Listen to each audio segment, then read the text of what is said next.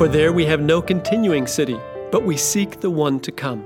Therefore, by him, let us continually offer the sacrifice of praise to God, that is, the fruit of our lips, giving thanks to his name.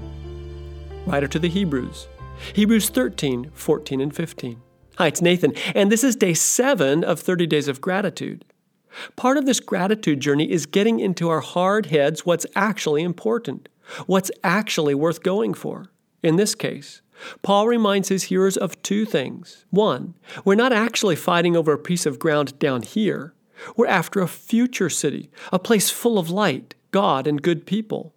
When locked into pursuing this city, the scrappy land grabs just don't pull us in anymore.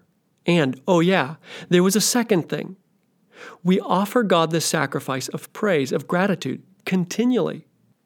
We do it in our minds because we know He reads our internal dialogue, and it makes Him grin when gratitude hums through that dialogue.